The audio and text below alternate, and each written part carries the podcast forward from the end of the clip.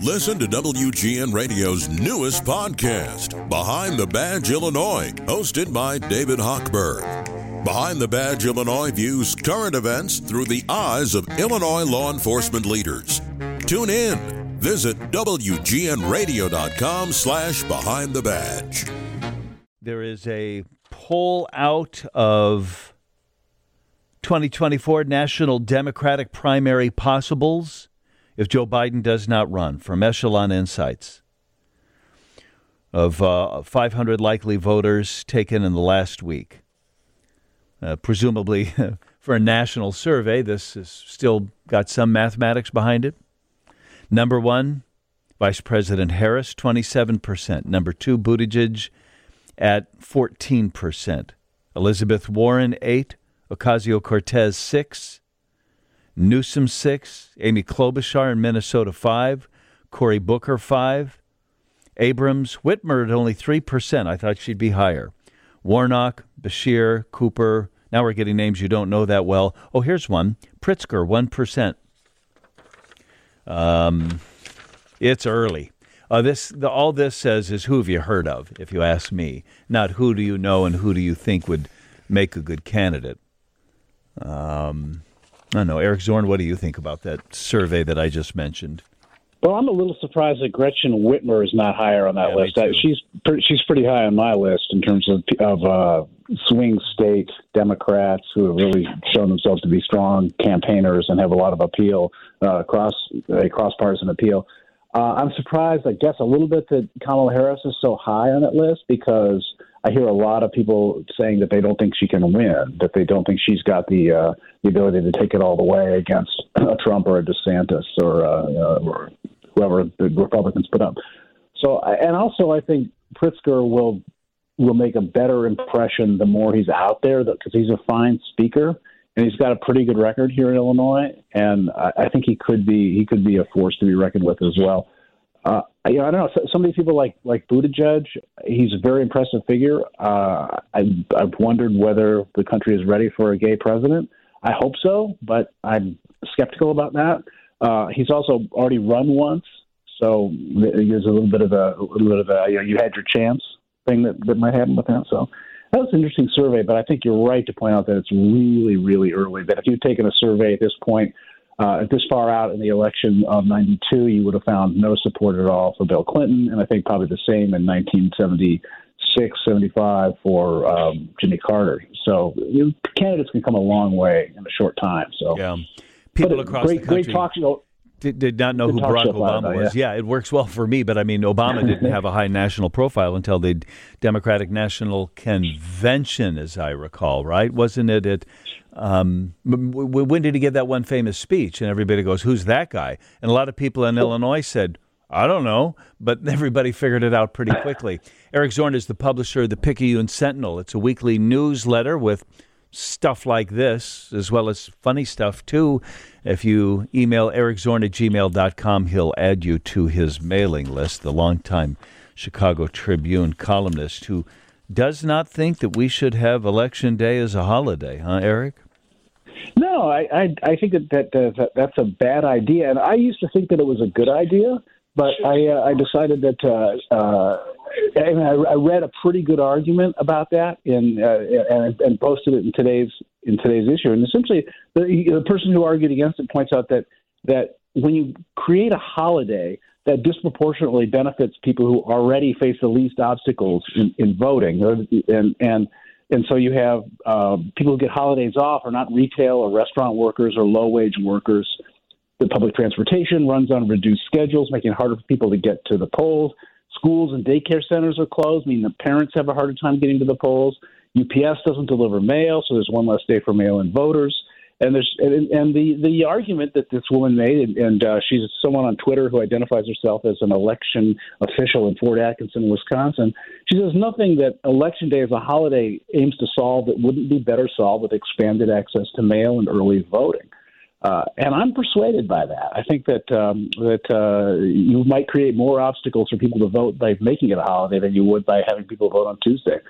Uh, and we've seen an incredible increase in in uh, in mail-in voting, in Chicago and early voting. That uh, the the reports out of Chicago this week, two hundred forty four thousand or two hundred forty five thousand early votes as of Monday, and that's that's up from one hundred and sixty five thousand uh, the same day in twenty nineteen. Um, and so so so far we have all these all these ballots cast, and you know who early votes, John, is old people like me.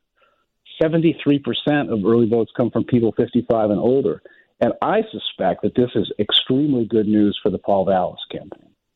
Well, not only do they vote early, but they vote period. Um, uh, my understanding is that if you take the people over the age of 55, you've got about 70% of the people that are going to vote, that just older people.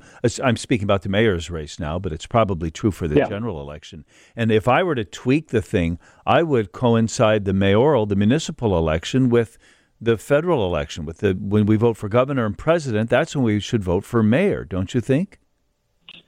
Yeah, I do think that that's a, that's a, a good idea. Um, I, I am a little ambivalent about it because it would really take the focus off the mayoral race. Right. We've all been we've all been following, or a lot of us have been following these debates, reading the stories and the issues, and they've really been making the front page. If you had a senatorial, a congressional, a presidential race running at the same time, you would have much less focus on these candidates. The the media, which is already stretched thin these days, would have a much harder time covering the ins and outs of the candidates. I, I feel like that the local media has, in the last week or two, has done a really good job covering this race. I, I was a little disappointed early on at how I thought that, that they weren't really looking at the candidates carefully enough. In early voting, it started, and I was saying, "Where's the deep dive into Paul Vallas's history? Where's where the where the stories about Brandon Johnson and his his role? Where are the stories about Mayor Lightfoot and what she's done?" That and, and those stories have all come out in the last couple of days, um, a week maybe, and I think it's really good. I I already voted. A lot of people have already voted, but. Uh,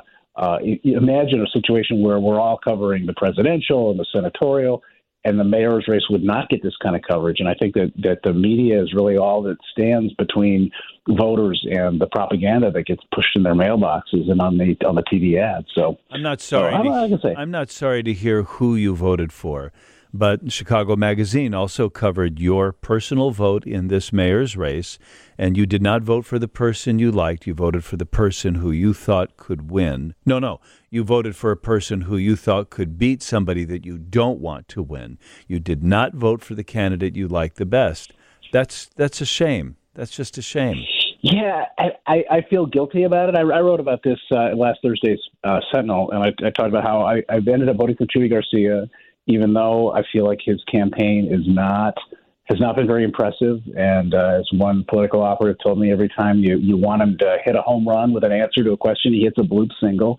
Uh, I'm not impressed with the depth of his policy knowledge or the depth of his plans, but I think that he is the best positioned person to beat Paul Vallas, and Paul Vallas is, is uh, someone who I think is too far to the right for me personally, and too far right for, for Chicago. And uh, so I would like to see someone other than Paul Vallas. So I thought, uh, looking at Chuy Garcia's poll numbers and looking at the poll numbers and the positions of some of the other candidates, I went with him. In my heart, I would have voted for Sophia King. I'm pretty sure the uh, the alderwoman in the fourth ward. I like what she had to say. I, I liked just everything I saw from her in the campaign. But I I look at the polls and she's way down there, and I thought, well, that's just a symbolic vote. And you're absolutely right, John. It, it, it feels it feels bad. It's a shame, and and it's a really good argument for ranked choice voting, so that I could you know, support the candidates who I really wanted to win. But then if they didn't do well, then some of my other choices would would receive some some credit in the in the race as well. So I don't know. Have you decided who you vote for yet? No. he told me the other day. He said you're going to you're going to vote for the person who whose ad you hear on the way to the polls. All the commercials I hear, they by God, they are going to fix crime. Uh, I may vote for Willie Wilson if I hear his ad one more time, and I probably will. I have not voted yet, and I I'm not clear who I vote. I'm going to vote for. I did mention to my wife who I was thinking about voting for, and she kind of looked at me curiously, like, well, you know, that's a vote that might not be determinant. And I said, Well, I don't care that my one single vote, like if you said, Hey, John, it's you have to decide, it's all tied up between all the candidates, and you're going to decide, then I, I might vote differently. But um, I think the person who I like the best deserves my vote. I said at the beginning of the show today, Eric, that God bless these people. They all do. Lori Lightfoot Yeah. herself said they've they, everybody wants to make the city better, and it's too bad that we're not going to pick the person that we think would be most capable of accomplishing that. Instead of playing this horse game where you know, I'm trading my vote for that vote so that person doesn't win. I'm not being critical of you personally, but I'm just defending the idea that you vote for somebody who has a very low probability of making the cutoff.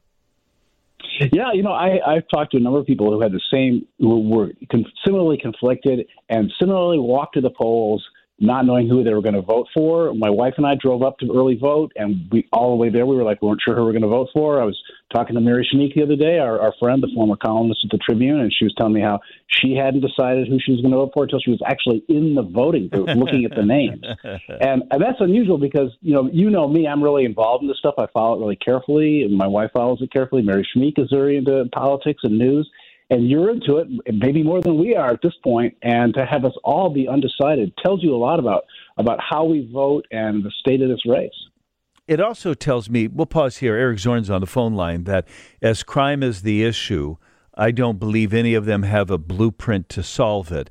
Although I think they will all take different tacks to try and bring crime down, which which does maybe take us back to Paul Vallas and why um, he does seem to be on top of the uh, heap right now. Um, you may want to join this conversation. I hope you do. 312 981 7200.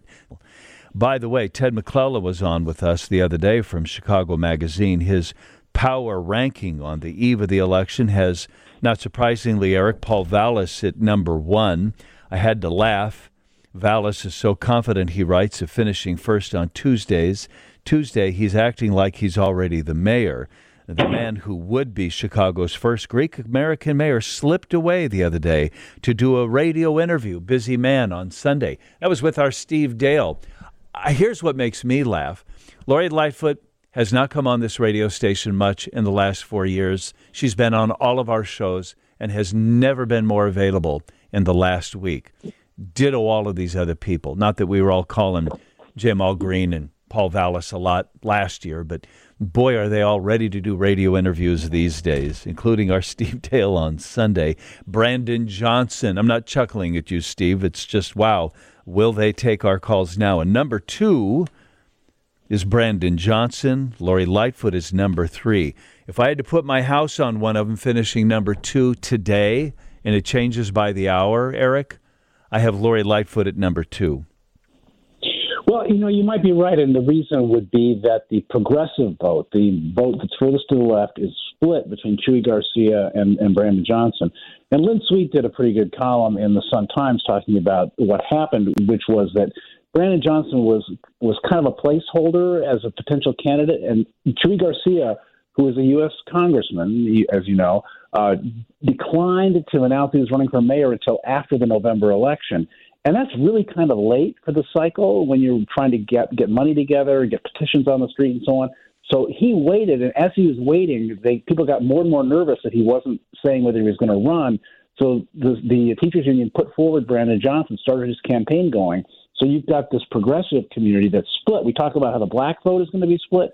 The the far left progressive vote is going to be split as well, and that could spell real problems for Johnson and Garcia. And I think that that progressive vote together is going to be greater than Lightfoot's vote. But I would I would say that you might well be right tomorrow morning, and we might look at this and say Lightfoot slipped in between those two progressive candidates because there there is, there are people who are coming back home to Lightfoot. They've looked at all these candidates and they thought, well, you know, she was dealt a tough hand. She's she's abrasive and prickly and and uh, has had her problems, but maybe she deserves another four years and Yeah. four years without co- without COVID, without this incredible racial strife that we saw the national explosion of, of racial strife in the wake of the murder of George Floyd, and so maybe she deserves another four year chance. I'm, I'm hearing that as well.